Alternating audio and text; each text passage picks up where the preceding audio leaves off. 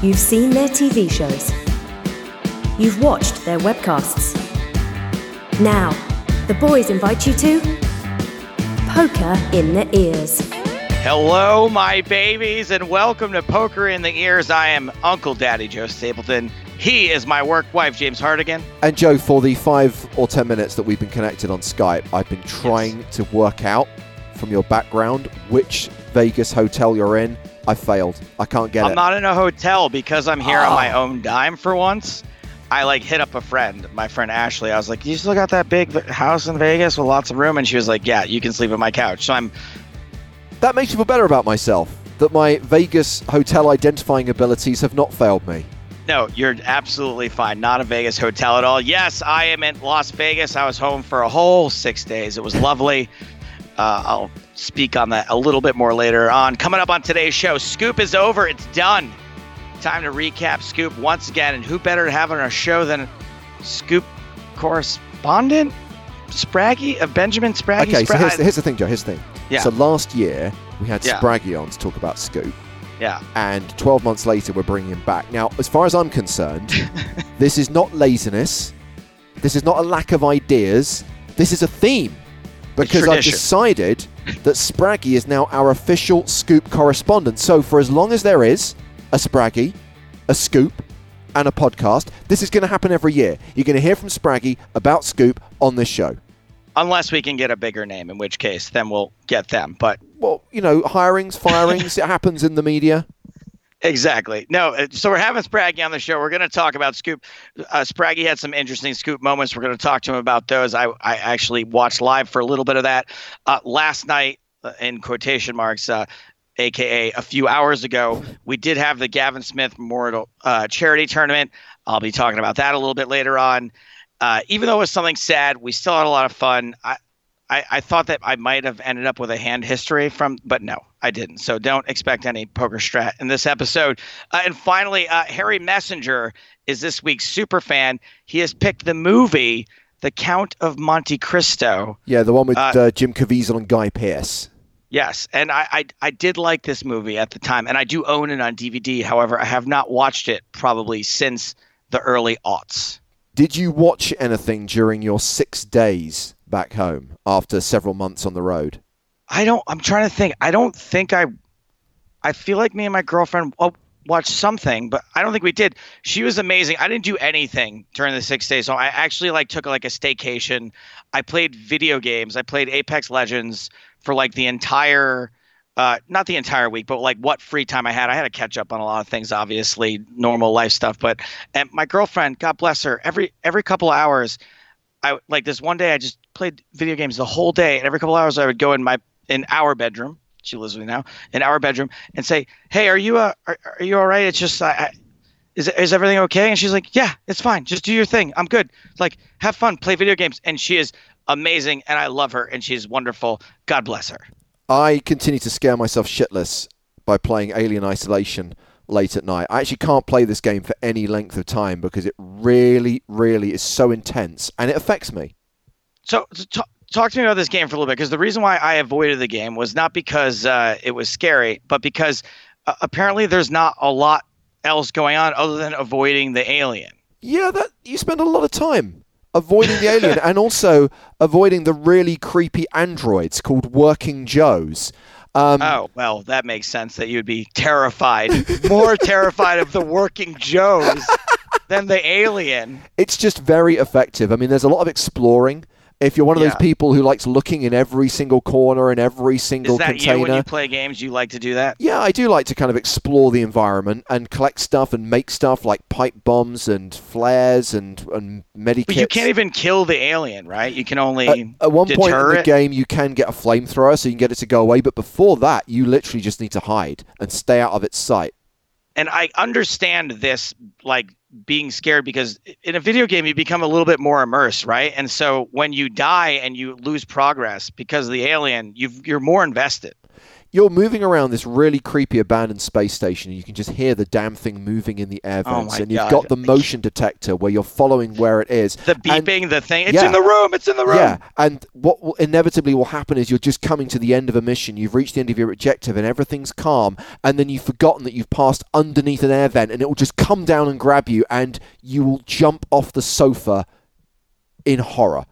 So okay, so just a couple more questions about the game. Is the aliens' movements random, or is it always where you need to go when It's- you need to go I believe, and I, I don't want to read too much about the game until I've completed it because I always Yeah. worry about spoilers because Yeah, the yeah. narrative's quite interesting as well. It tells quite a good story that actually fits into the alien universe in a very clever way. Um, but I believe it's programmed with a certain AI which is designed to track you based on your behavior and your movements. so terrifying. Uh, the only other thing to report from my world is I went to the Stanley Kubrick exhibition at the Design Museum in London, which is phenomenal. This is the exhibition, Joe, which has already travelled the world. I think it was in Toronto when we were there like five years ago. Remember, you took that photo of me with the picture of the Shining Twins? The twins, yeah. Yeah, and it's finally come to London, and I'm a huge Kubrick fan. I love all the behind the scenes stuff and seeing props from movies and production drawings and storyboards and just all the stuff from the Kubrick archives. It's an amazing, amazing experience if you're in any way interested in cinema. And as far as watching stuff is concerned, I've finished season two of Barry, which I very much enjoyed, and I'm now watching Line of Duty from the very start because I got so bored of literally everyone I come across telling me that I should be watching Line of Duty. I've literally never heard of Line of Duty, which, by the way, sounds like a like a kindergarten poop TV show. It's like a Line of Duty. BBC series about police corruption, and I've watched the first season, which is only five episodes, classic BBC. And I have to say, I thought it was fine. I thought it was a little soap operatic in places. I have Yeah. been advised that it gets better as it goes on. So I'm hoping that the second and third seasons will be a marked improvement because if I thought it was like this throughout, I'd say overrated and ditch it and move on to the next thing. Right. So you're going to take people's word for it and continue on with Line of Well, Duty. The first four seasons are all on Netflix. I don't know if that's the case in the US. And How many seasons are there? I There's five. It goes back to 2012, and the fifth season has just aired on the BBC here in the UK.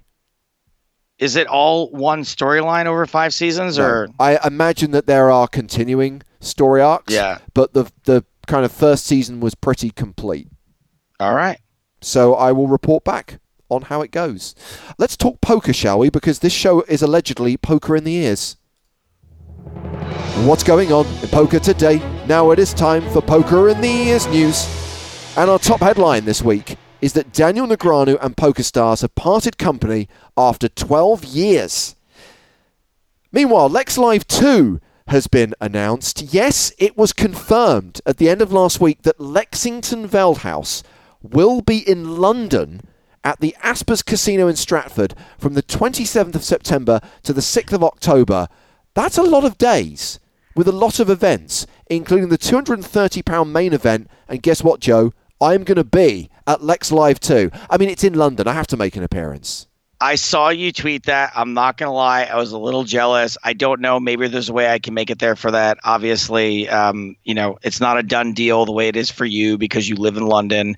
Uh, it's a little dicey for me now doing work things in the UK. But uh, man, I, I was I was super jealous. I'm not gonna lie. You were like, I'll be there, and I was like, fucking god, fucking Hartigan. Well, I, I think, was- I think we need to give Spraggy a hard time over this because Lex Live in the UK and Spraggy from the UK doesn't get his own live event. Well, I mean, look, Lex has paid his dues, right? Like Lex is really putting his Spraggy's been streaming for what, a month? Six months? I don't know what it is. But Lex has worked on it. There'll be a Spraggy live one day, assuming that poker still exists like in four years when everyone's in VR helmets and Google Glass. Well, while we're talking about Team Pros, let's talk about Daniel quickly because obviously we can't just mention it and move on. You're Um, kidding. I mean, it's amazing that this partnership existed for 12 years. I mean, if I think back to 2007 when Daniel just signed with Stars, the very first event we live streamed, or that I worked on anyway, was EPT Barcelona at the start of season four. And I think it may have been the first EPT that Daniel played.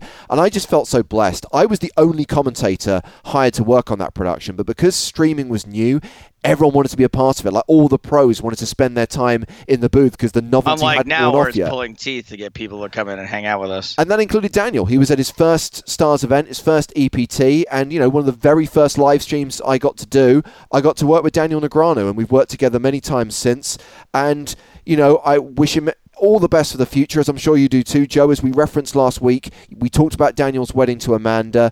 You were at that ceremony, and clearly he's starting a new chapter in his life. Great that we're parting friends, and I think there was no better way to celebrate it than releasing that video, which we did on the PokerStars YouTube channel, celebrating 10 of the greatest moments, 10 of the greatest hands, which featured Daniel playing on the big game, on the EPT, at the PCA. There's so many good moments in that.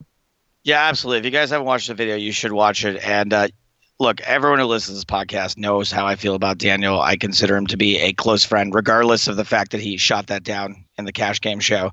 Um, and he, has done so much for poker. It is it is completely inarguable how much he has done for poker, and I will miss him as someone that we have to contractually obligate to have on our show.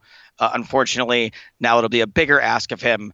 But I love the guy, and he, he's done so much for the game, and I'm glad that everyone parted on good terms. So let's talk Scoop, the Spring Championship of Online Poker 2019. And let me give you the top line stats, Joe, and I'll say the best till last. 219 events, 1.27 million total oh, entries, Oh, and total prize money. And bear in mind the guarantee at the start of the festival was $75 million. $105 million plus in prize money paid out during Scoop 2019. But that's not the most impressive thing. The big story to come out of Scoop, particularly the second week, particularly the final this can't weekend. even be real. Gianluca Speranza, aka Tankanza, that's his online handle, won the Scoop High main event for the second year in a row. Just to be clear, this is not like a super high roller where there's 30 or 40 players. It's like between 650 and 700 players in this thing. Last year he took it down for 1.13 million dollars. This year he wins it for just over a million. Two seven-figure scores in back-to-back years in one of the most prestigious online events of the year.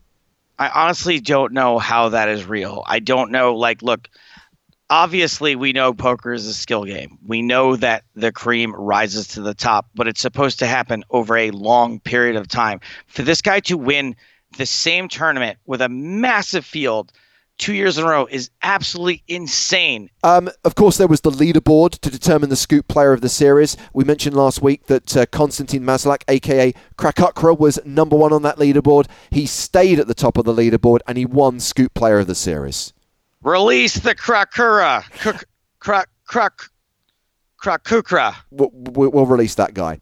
Uh, Brazil had a great scoop. Brazilian players won a total of 36 events. And of course, a lot of streaming took place throughout Scoop. I don't know if you saw the tweet from Lex. He streamed for nearly 170 hours, which is just ridiculous. I did see that, which is why he is deserved of all of the success he's had because he fucking works really hard. Well, I tried to stream, by the way, I tried to stream for one hour, like playing Apex Legends, and I was exhausted after an hour of just like talking about everything I was doing. I was like, guess what, guys? Stream's over. Fucking Lex, what a saint.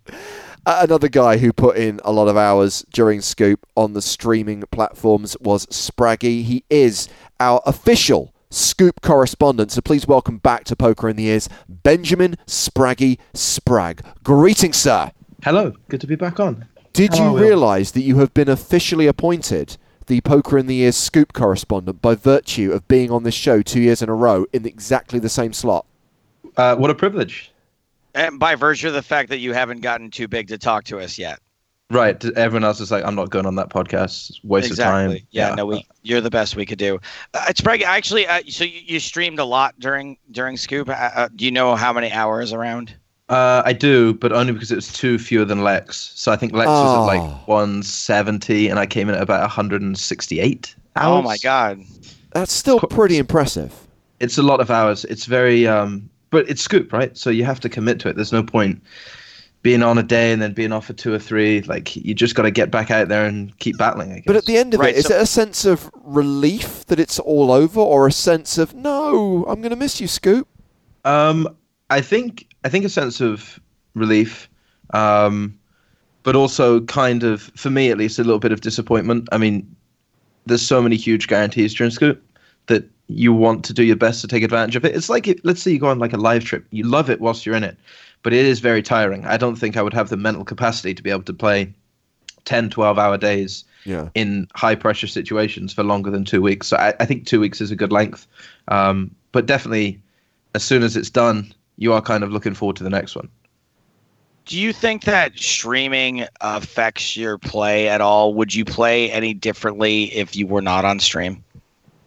Um, I don't think so. I definitely would have when I started streaming. Um, Right. Because when I first started, I'd be a little bit conscious of things that people would say. Uh, you know, you shouldn't play that. What are you doing like that? Blah, blah, blah. You should have folded here, should have called here. But over time, you realize that no matter what you do, someone will say the opposite. You know, if you lose a pot, you definitely shouldn't have done what you did. So I've kind of learnt to just completely blank that out, play my own game. If I think I have to make an outrageous hero fold, that's probably the worst thing to do because you don't get to see results. Right. Um, so if, if you fold what is looks like quite a good hand, you'll never be able to show the stream that actually you were beat. Um, but you have to commit to that because if you start making calls just like, okay, well, you know, I've got a good hand, I want to fold, but I know that the chat's going to be mad. Um, then you're doing yourself a disservice and you're just going to lose chips and spots where Yeah, totally. And then you also are going to have to deal with their criticism afterward. Did you? Is that what you was going through your mind when you folded the set of fives? No, absolutely nothing but air was going through my mind when I folded the set of fives. I've that was one of those where I have a million and one things going on. I'm reading the chat. I'm making sure you know titles are updated, whatever. I'm trying to bring up six tables, make sure everything is as it should be, and I'm just autopiloting my way through the hands. And then I look back and I was like, hang on a minute, did I just have a set? And uh, I did, as it turns out. What's incredible though about that hand, and this is this puts it in context, is the previous hand, the hand right before that, you ran a multi-street bluff with seven high. The bluff gets through on the river, and you are bragging. Get out of my games, like you're king of the hill. And then the very next hand, you make this absolute donkey play on the turn, and then retreat into this little ball in the corner of the screen. Yeah, I just it, it was just quite a um, impassioned reaction. I don't usually react so uh, I don't know lively on stream, but I, I kind of fell I fell to the floor off my chair. Um, just I think trying to hide from the camera. It was a pretty shameful moment. Uh, but to balance the, the positive with the negative, you also correctly folded kings. I know you did the whole kind of like circus act around it, like I can't believe I'm making such a ridiculous play, but you were right. Yeah, um, and there's actually a, there's actually a longer, slightly longer version of that clip as well, the one that got shared, where um, I said that the guy who had aces, I'm like, oh, just so everybody knows, this guy's got aces, like going to the flop. Um, I don't know. It was a weird situation. It's like raise, three bet, four bet, cold call, and then there was a bit of action on the flop. I don't think I even put any chips in on the flop, or maybe I made one call and there was a raise behind me. But uh, yeah, it's, it's, it's, pretty uh, pretty happy with that one. But that's fine, right? Because it ended up the other two guys had aces and queens, Yeah. so everybody saw that it was correct. But if that didn't go to showdown, oof, I would have people would not have been happy. No. Oh my God, you'd be so fired right now. You'd be canceled. Yeah, for sure. Um, we talked about the hand where your mind was elsewhere and you folded the set of fives. My personal highlight will be you staring off into the distance like some kind of 15th century poet contemplating the moon, not realizing that you'd flopped a royal flush, and the look on your face and the expletives that followed when you realized what you had. Well, I've, that's never happened to me before.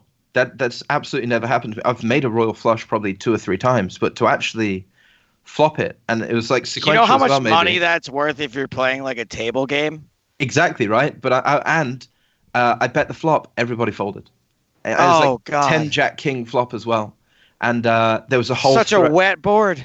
there, right? So I'm like, okay, I'm gonna bet like who misses here, right? And I don't block held any every out. because right, and uh, I see that like one third pot into two players, everybody folds, and I'm like, oh, that's a shame. And then there was a thread on Reddit, so on the poker section on Reddit, and it was just vitriol of, I cannot believe he's bet the flop. They just they they were Oh, furious, God. furious.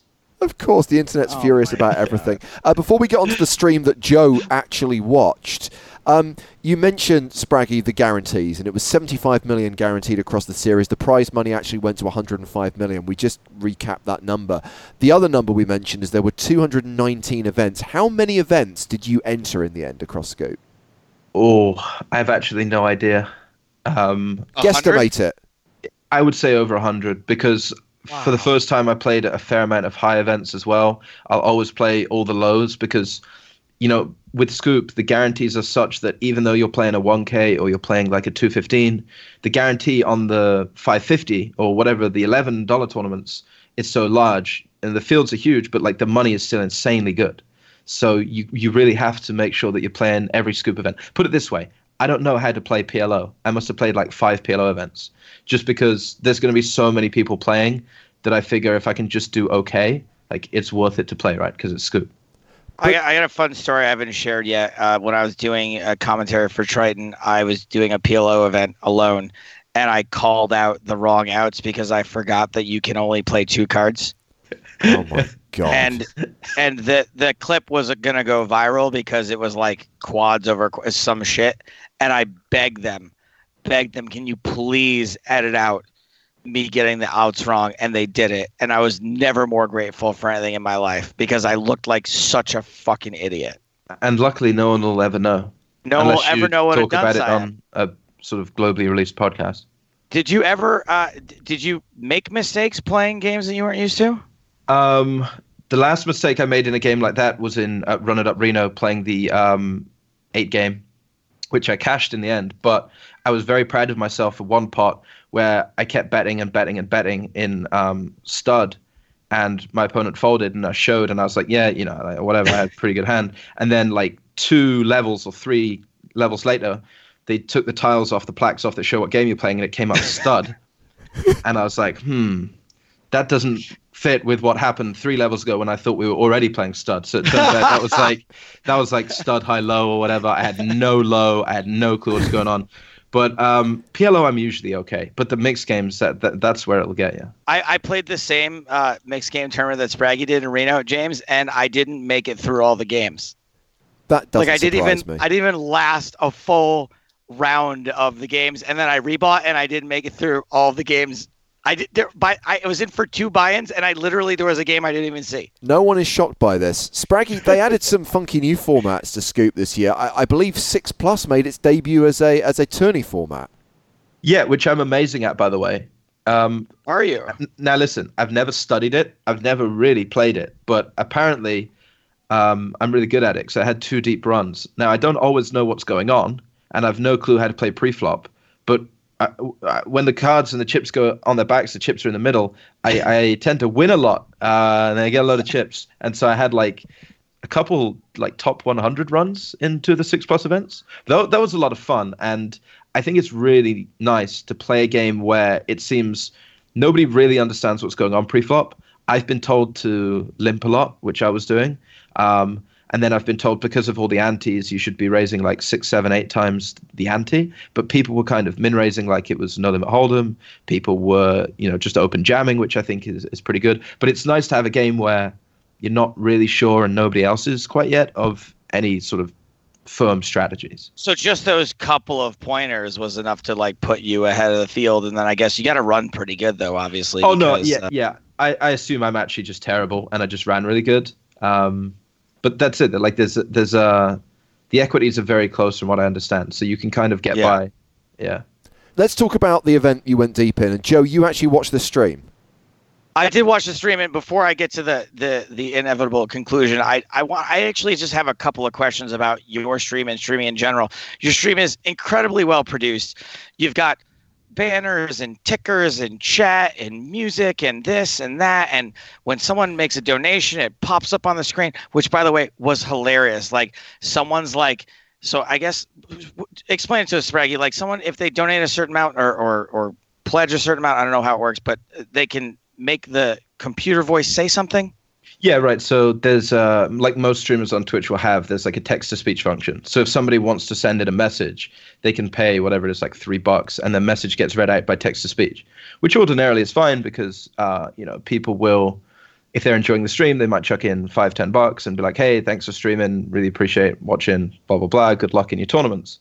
But obviously, when you get a deep run and an audience, people definitely use it for, I don't know, not not necessarily trolling, but it's like uh, they use it in some pretty intense moments with some pretty silly messages. Right, and that's what I'm referring to is like Spraggy was involved in this huge flip for what appeared to be all of his chips, but he barely had the other guy covered. And while this flip's happening, it's like, hello, Spraggy, if you win, will you make a donation to my charitable organization? And and it was like the the weirdest. And Sp- Spraggy's a professional, right? And so you got to talk to the Twitch people. You got to be thankful for the donation. So Spraggy's like in a flip for huge equity on like the fucking final table bubble, and he's like. Thank, th- thanks for the donation. Like, well, here's the thing, right? That person obviously it's very kind and very generous when people do that. So I always I always thank them no matter what, no matter what the situation. But we're on a five minute delay during scoop. so when they donate, something completely innocuous might be happening. Like there's downtime. I'm ju- I've like I've just folded Jack three, and they're like, oh, this is a nice time to send in a message. But obviously it takes me. they, they, well, they're seeing is five minutes from, removed from what's actually happening. Right. So when that donation came in, it was, as you say, in the middle of like the biggest equity flip in the 1K on the final table bubble. And that person actually messaged me. I was like, oh God, I am so sorry it came through at that moment. But it's like, oh, that's nice. There's nothing you can do, right? It's just like, you know, th- thanks for your support anyway. But it is, uh, it is a bit like, mm, not now, probably. So another question about your production is that do you do all of that yourself? Do you set up all of that? Do you, um, you know, it it's it's like watching like a real TV show. There's like a lot of stuff going on, and uh, how much of that are you responsible for? So back in the day when I first started, like when nobody would watch me, I made everything myself. So I put together all the scenes. I, I made the overlays myself. I made all the graphics myself. I made all the emotes in the chat myself. Um, fortunately now, um, Run It Up do a lot of the uh, graphical design work for me. So all the overlays you see and stuff that is all built by RunUp, and all the animations and stuff is all done by them. But in terms of whilst you're streaming, um, bringing up tables, um, having the title in the correct place, um, everything like that, I have hotkeys where we, if we're watching one table and I'm commentating on that, I've got to make sure it's the right one that's showing on the stream. Uh, and things like when we go to the circus scene, um, uh, and like replay scene and stuff like that. I have hotkeys that basically change all those scenes on the fly. So you're so producing I'm, at the same time. Yes, yeah, so I'm I'm producing at the same time. Obviously, I'm playing six tables. I'm engaging with the chat. That's a, that's like scoop. You're doing that 12 hours a day. It's very very intense. Um, and then also like I've got to like let's say I go on a deep run, I've got to update my Twitter maybe. I've got to put that out.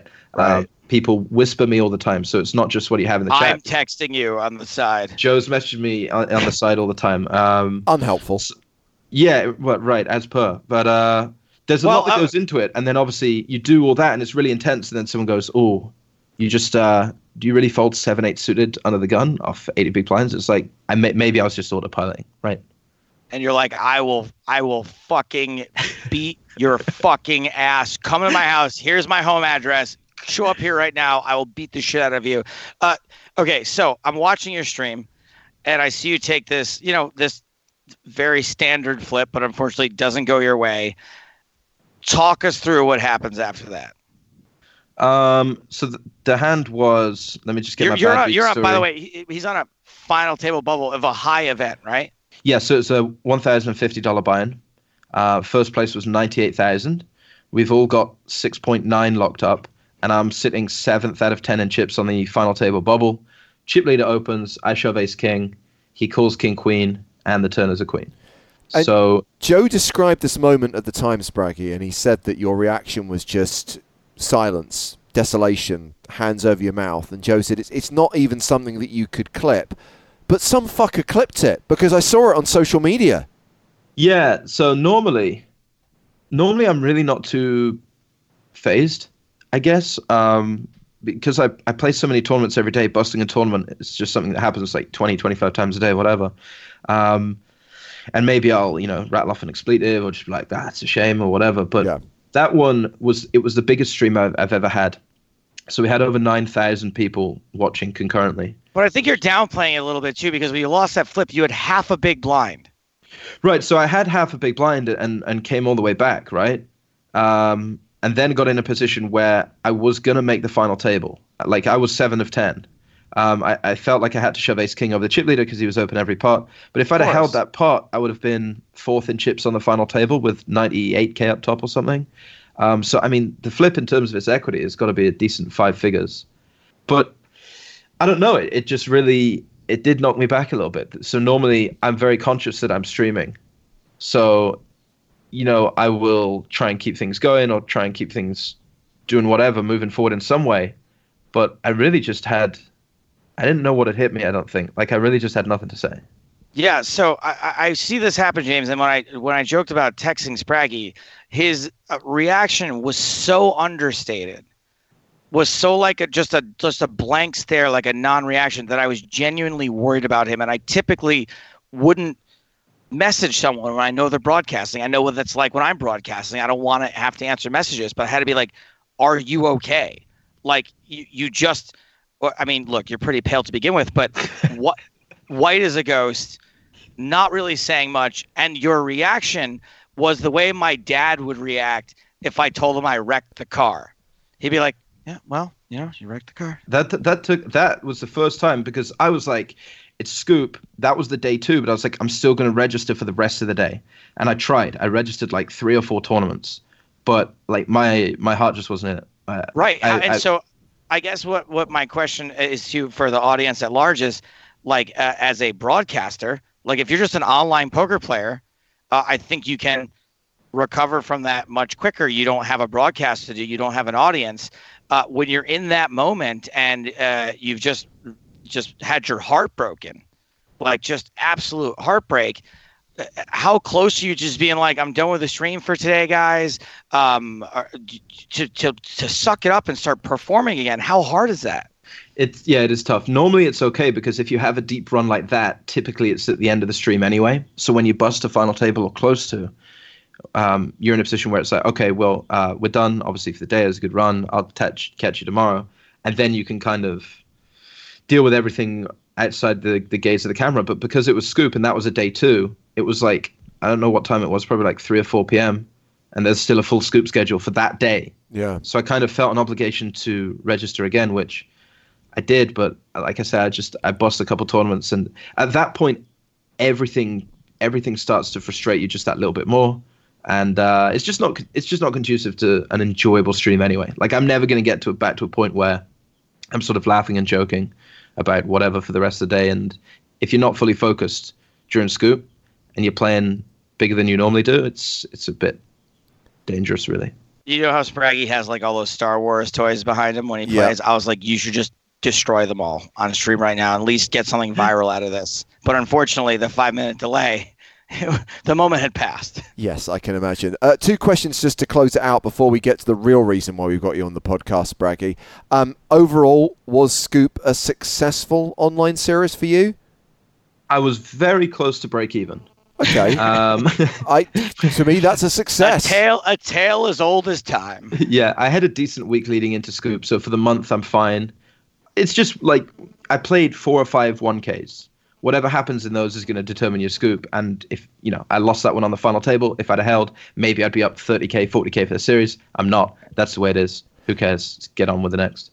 The final question I, I wanted to ask is about what happens next. So here we are at the end of May. A lot of the poker world's going to be disappearing to Vegas for the World Series.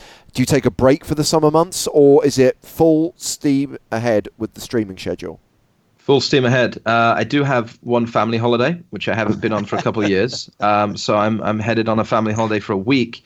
But uh, after that, I'll just be playing. I'm not going to go to the World Series. I don't think there's a there's a small chance that I go for the main. I think one of my friends is going, uh, but I'm still like undecided. Do you mean me? There.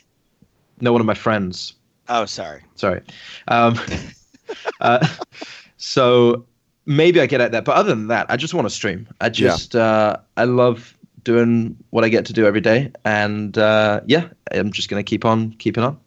Okay, so the real reason why we've nominated you as our Spring Championship of Online Poker correspondent, and by the way, when it gets to the WCOOP, we'll try and find someone more prestigious. But we want you to play the classic game Porn Uploader or Scoop Leaderboard Player. Joe, tell him how it works. Spraggy, it's a very easy game. I'm going to read you two online screen names. It's your job to determine which one is the porn uploader and which one is the player from the Scoop leaderboard. Are you ready? I am more than ready. Okay, here are the two screen names to start things off. Question one Aim Azing and Diddy 121. Uh, Aim Azing is the porn uploader. That's correct. Amazing is uh, the uploader of Two Guys Fill My Wet My Wife. Question number two. The two screen names are 18 Stream and Chili Kitty. Uh, Chili Kitty is the porn uploader. Chili Kitty, unfortunately, is a PokerStars player out of Lithuania, finished 608th on the Scoop leaderboard. 18 Stream uploaded amazing couch fucking. You're one on one, Spraggy. Question number three. Two screen names are Ra Romero, 1971, and Mandy Rin. Ra Romero, I think I recognize that screen name. So I'm going to go porn uploader. Absolutely correct. Ra Romero is the uploader of College Couple Fuck Like Pros. Meanwhile, Mandy Rin from Argentina was 608th on the Scoop leaderboard. Question number four Mihazik. Mihazik is the first screen name. The second one is Black 88. Black 88 is the PokerStars Scoop leaderboard participant. That is correct. Black 88 is out of Russia, 657th on the Scoop leaderboard. Mihazik was great sex with my pregnant wife. Question number, question number five. I, I really hope you're happy with yourself, Joe. I really do. Question number five. Two screen names are 123 La La La and Chappus 12. Um, one two three la la la is uh, porn. 123 La La La is unfortunately out of Denmark, 763rd on the Scoop leaderboard. Chappus 12 was the uploader of Big Ass Girl Getting Smash. Question number six. Here we go. Uh, first screen name is XE Bellringer 69. Second screen name, Dukas 18. I actually think XE Bellringer I might recognize as a PokerStars name. XE Bellringer 69 is in fact the uploader of your friend's hot mom can't stop sucking your balls 4K. 4K though. It's in Commitment to the 4K. I mean, come on. Yeah. Uh, and uh, Be- Bella Boxy was from Hungary.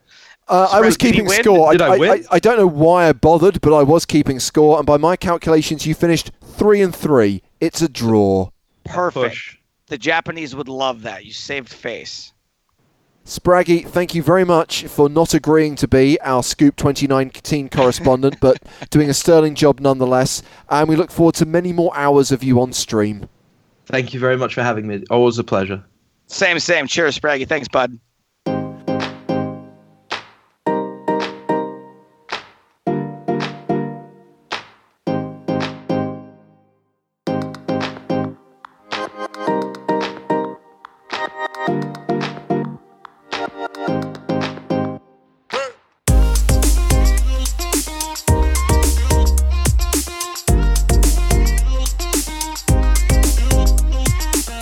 Joe, as you mentioned at the top of the show, you are in Vegas right now.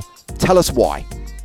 All right. Well, there's luckily a bunch of things all aligned the same week to make uh, a week in Vegas. As you uh, as you mentioned, James, I'm on my own dime, so I'm staying with a friend. Uh, a week in Vegas, which is uh, just a few hours ago, I left the Gavin Smith Memorial Charity Tournament. Basically, uh, a bunch of guys got together, specifically Brian Balsbaugh, who is a, uh, just really took the reins on this and set up a trust for Gavin's kids. Uh, look, I don't know if I have to go over the story. Gavin died. Gavin passed away in January, um, and it leaves behind two kids. And the poker community, as you know, James, it can be difficult to deal with sometimes, but can also be incredibly generous. And a bunch of Gavin's friends said, "We got to do something. We got to get together. We got to raise as much money for these kids as possible." Brian's Balsbaugh set up a trust for them. Went through all the hassle of doing that, and so uh, just a few hours ago, we had a tournament, a two hundred dollar buy-in.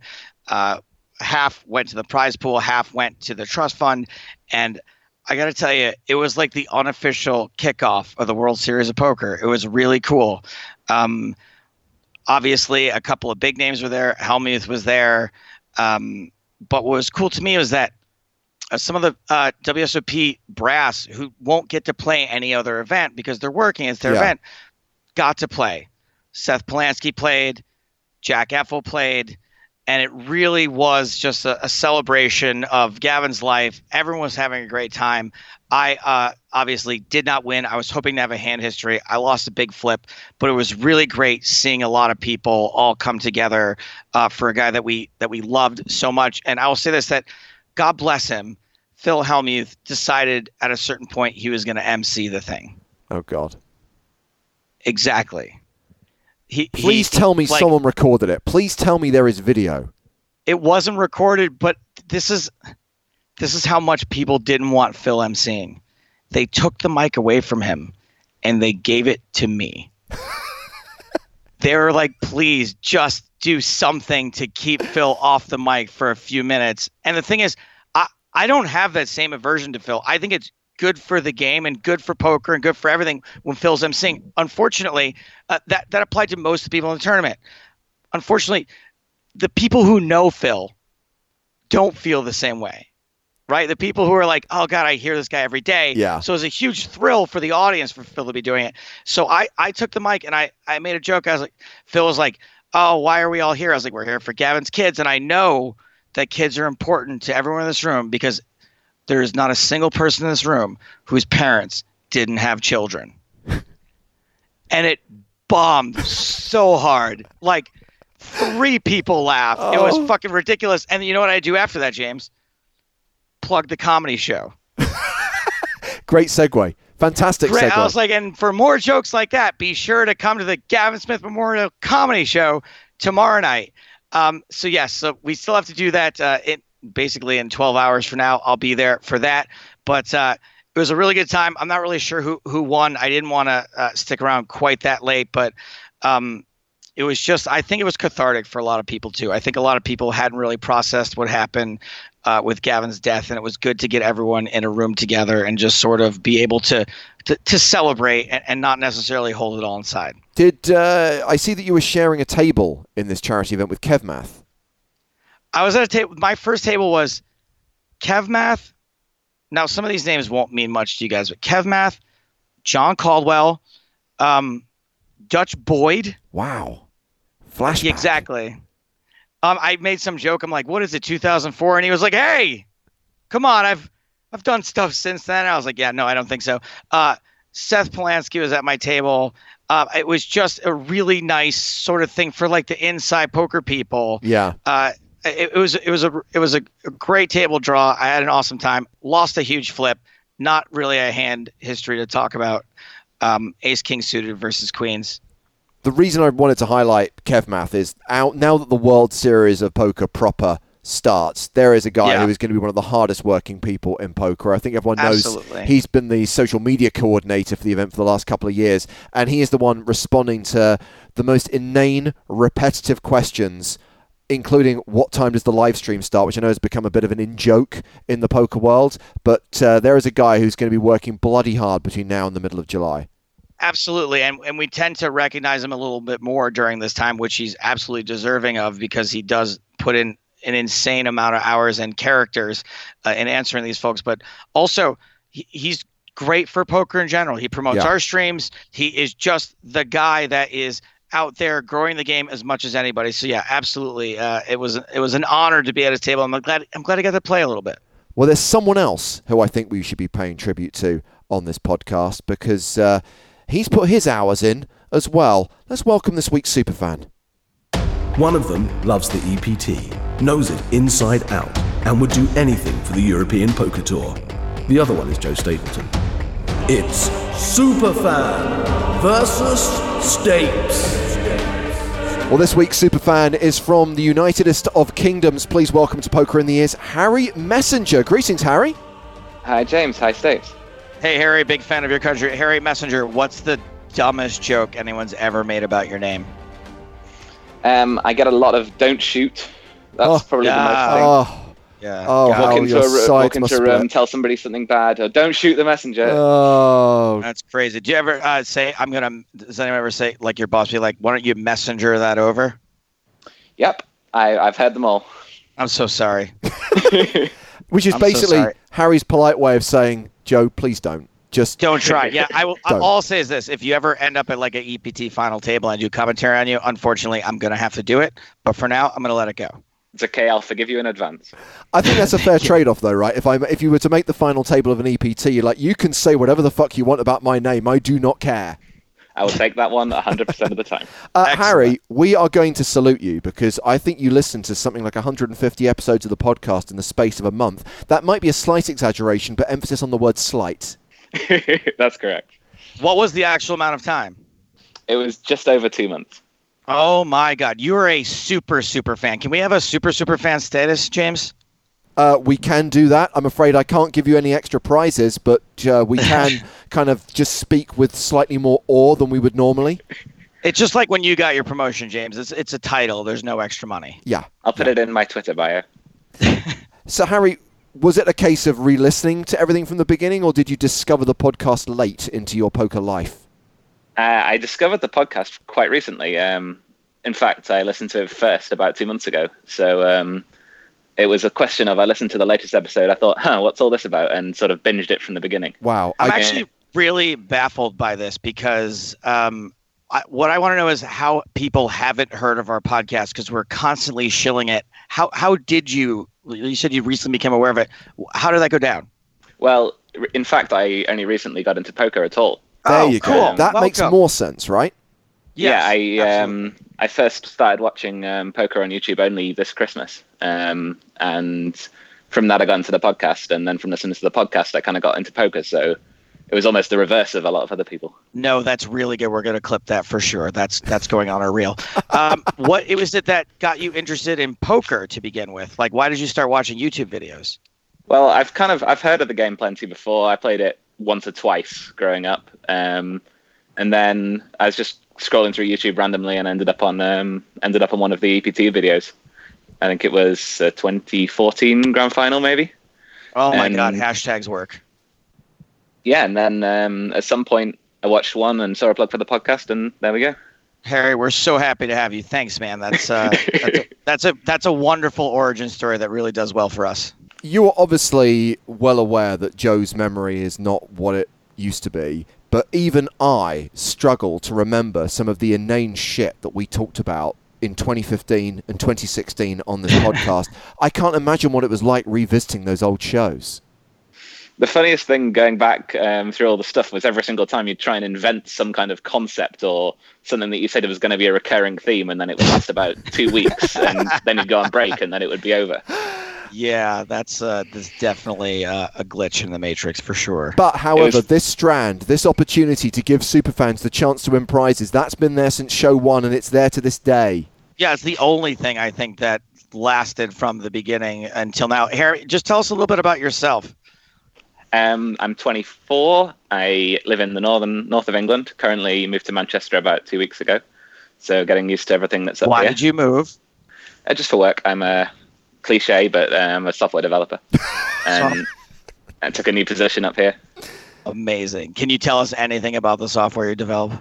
Yeah, it's um, we build interactive experiences. So um, when you go into a museum and you go to an exhibit, and there's the sort of the counter where you push the screen and things happen. That's the kind Yeah, of thing that's awesome. That's very cool.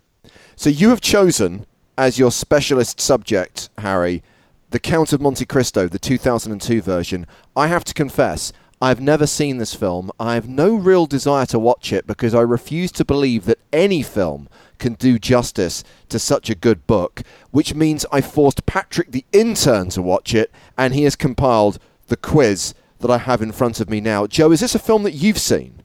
I've seen it. I think it's a great movie. I never read the book. Obviously, that's so on brand for me. Did Patrick like it? My guess is he did. Bizarrely, the questions were sent without any review. Interesting. He usually tells you. I normally get a little one line précis of Patrick's thoughts on said movie. This week, just the questions. Harry, have you read the book or just the movie? I attempted to read the book. I read most of it. It's very long. It's, It's a very very, very long book. Um, Harry, we are hopefully going to send you to an EPT via a satellite because there is a satellite ticket up for grabs. Now, I can tell you that EPT Barcelona satellites start on the 2nd of June. So you will be playing for a Barcelona satellite ticket and some PokerStars swag. You know how it works because you've heard so many of these quizzes in a very short space of time. So without any further ado, I will ask you to give me a number between 1 and 10. Uh, let's start with number 10, please, James. Number 10, he did not start with 7. Wow, that is that is bold, and I like it. I will allow it. How many years does Edmund spend in prison? Okay, so he is in prison for six years, and then they spend seven years digging the tunnel. So I think I'm going to go with 13. 13 is correct for two points. I'm fucked. Joe, you never know. Some of the questions are random, some are easier than others. So give me a number between 1 and 9.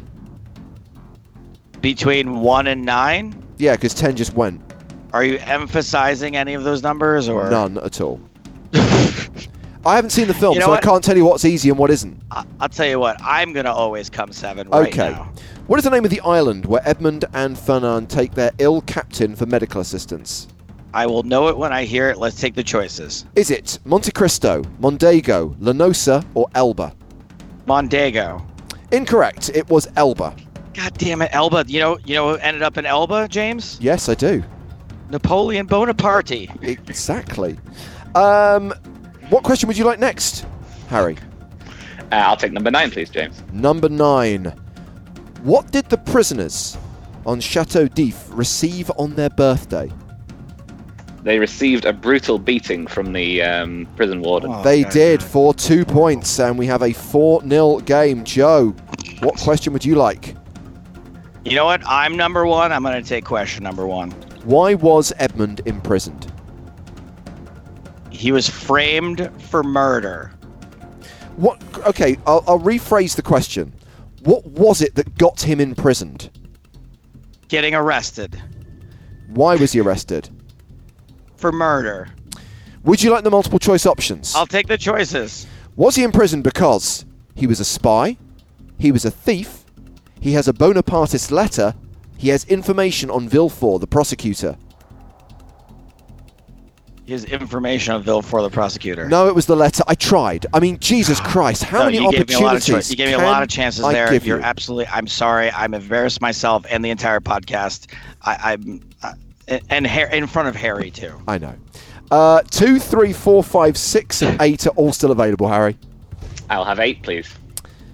What chess piece did Edmund and Mondego give to each other when they had a victory? That was that was the king, James. it was Kings the to king. me. And that means you now have a six nothing Does- lead. Does anyone care that I would have known that one? I do. Okay, good. Because it proves my point that it's, l- you know, luck of the draw. Luck of the draw. Question two, please. How does Edmund deduce his sentence was not a mistake and he has been framed? Uh, I'll take the choices. The priest helps him work it out. He discovers a letter when he breaks free. Mercedes tells him when they meet up again. Mondego tells him as a taunt.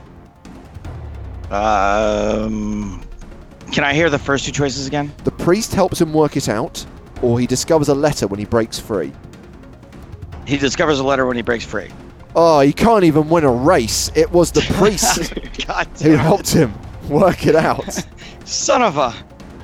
Harry, penultimate round, three, four, five, or six. I'll have six, please, James. Why does Edmund allow Maximilian to believe that Valentine is dead? I'm going to need the choices, please. Because he thinks true happiness only comes after true despair, to punish him for the sins of his father, to keep him focused on his military career, he wants him to marry someone else. Hmm. Yeah, I'm a I bit, know- I'm a bit stumped on this one. I don't. I've watched Yeah, this film a this lot of even in times. The movie? Is this in the fucking director's cut? What the what the shit is this? Take it up with Patrick. Don't shoot the messenger. I'm, I'm, I've got a one in four chance, so I'm gonna ignore that and say I'll take B, please. It was actually A, because he thinks true happiness only comes after true despair. Come on, Joe. This is the moment when you get back into the game. You're going to run the board now. Three, four, or five. I haven't been swept in a long time, and I'm not going to let it start now. Question three, please. Why does everyone think that the priest is insane? I, I have an idea, but I'll take the choices. He doesn't talk to any other prisoners. He keeps claiming to have a huge hidden treasure. He remains a priest even though he doesn't actually believe in God. He plays Jack 3 offsuit out of position to a 3 bet. Uh, the treasure. It is the treasure. Well done, Joe. You're I'm finally on, the, board. Woo! Whew. Final round, four or five.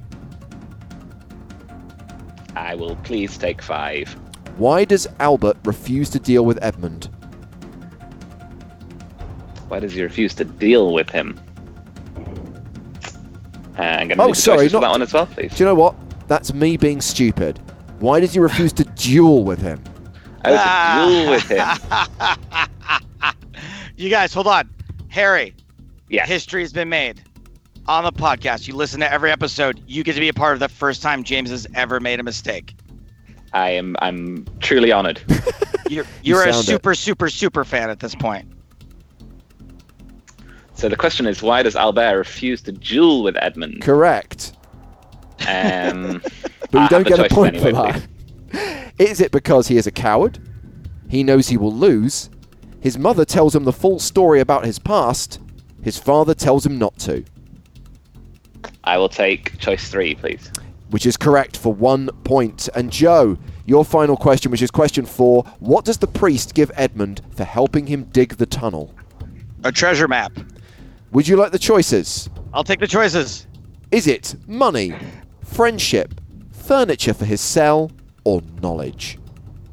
Knowledge. Correct, which means you have scored two points. Well done. However, It was Harry, a mental treasure map.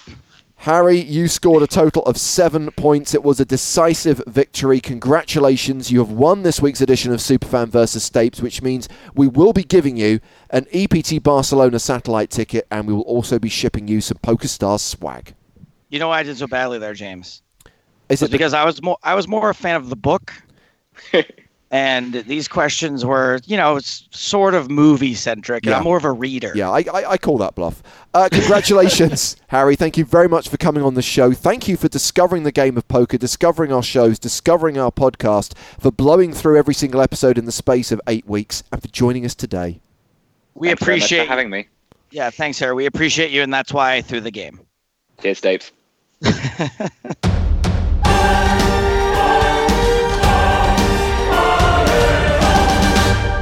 All right, my babies, we are just about out of time for this week's show. Next time, it is our season finale. It will be our last episode before a break of what I think is either eight or nine weeks. It's until mid-August. We're not going to pick pick things up again until just before EPT Barcelona. I figured, Joe, that we have not had a movie Monday on a Wednesday so far this year. So that's what we're going to do next week. Now, one movie that has been under discussion for some time is The Grand, aka Loser. The reason why I want to shelve this one, the reason why I want to do this later in the year is I believe that you play poker with someone who's in this film. So if we Yeah. are going to do that movie, we want to set it up enough in advance that we can get this guy on the show. Yes, and we can do that. Absolutely, he plays the dealer in the movie, so he's in tons of scenes. He's the co the other co-creator of Celebrity Poker Showdown. We had Josh Malina on. The other co-creator is in uh, the Grand. He said he'd be more than happy to come on the show. But yes, I agree. Let's give him a little bit of lead time and not just demand that he come on next week. So what are we doing next week? Okay, your homework assignment for next week is California. This is everyone, not just me. By the way. Absolutely. California Split. It is a gambling slash poker themed movie from 1974. It stars George Segal and Elliott Gould, and it's directed by the maestro, Robert Altman. Oh, I This- didn't even know there was Robert Altman. He's he's definitely in my top ten directors. Love Altman. Such a good director. And this movie was, at the very least, the inspiration for Mississippi Grind. Some could argue that Mississippi Grind is an out and out remake of oh, California shit. Split. So, well worth checking out. I can confirm it's available on iTunes because I downloaded it earlier on today. And not only are Joe and I going to be seeing this movie, I'll be revisiting it, Joe will be seeing it for the first time, but we would like you to be our California Split superfan. There is an EPT Barcelona satellite ticket up for grabs. That's the carrot. So if you want to watch the film with us, not literally, but watch it during the same period of time that we're going to watch this and then come on the show, answer questions about California Split to win that satellite ticket. You can apply on Twitter using the hashtag poker in the ears. Fantastic. Uh, next week, I'll also probably have a little bit more live poker to talk about. I'm playing the the big Fofty this weekend. Um, I don't know if you know about this event, James. It's like the it's not exactly the first event, but it's the kickoff event. It's a $500 buy-in, 50,000 in starting chips. Wow. So it's probably going to have. I was guesstimating it was going to have 10,000 run, runners. I talked to Seth today, and he thinks more like 17,000 That's just insane. Runners. So it's obviously if you're around, you got to play it, right? 500 bucks, 17,000 runners. You just got to give it a shot.